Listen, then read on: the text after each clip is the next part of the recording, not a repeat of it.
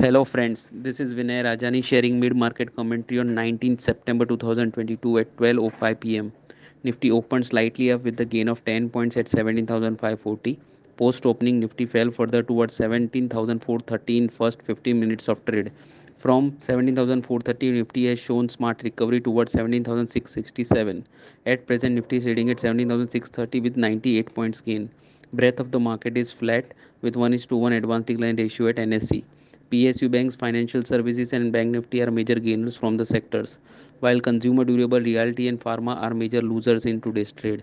Ambuja Cement is up more than 10% today. Apart from that, Escorts, Mahindra and Mahindra, BDL, and Adani Ports are major gainers.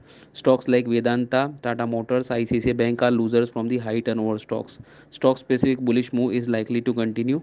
Above 17,670, Nifty could extend the gain towards the 17,734 and 17,820. Intraday supports for the Nifty are seen at 17,580, 17,500, and 17,430. Most of the Asian markets are trading in red today. Dow future is trading with the loss of more than 100 points right now. Thank you everyone.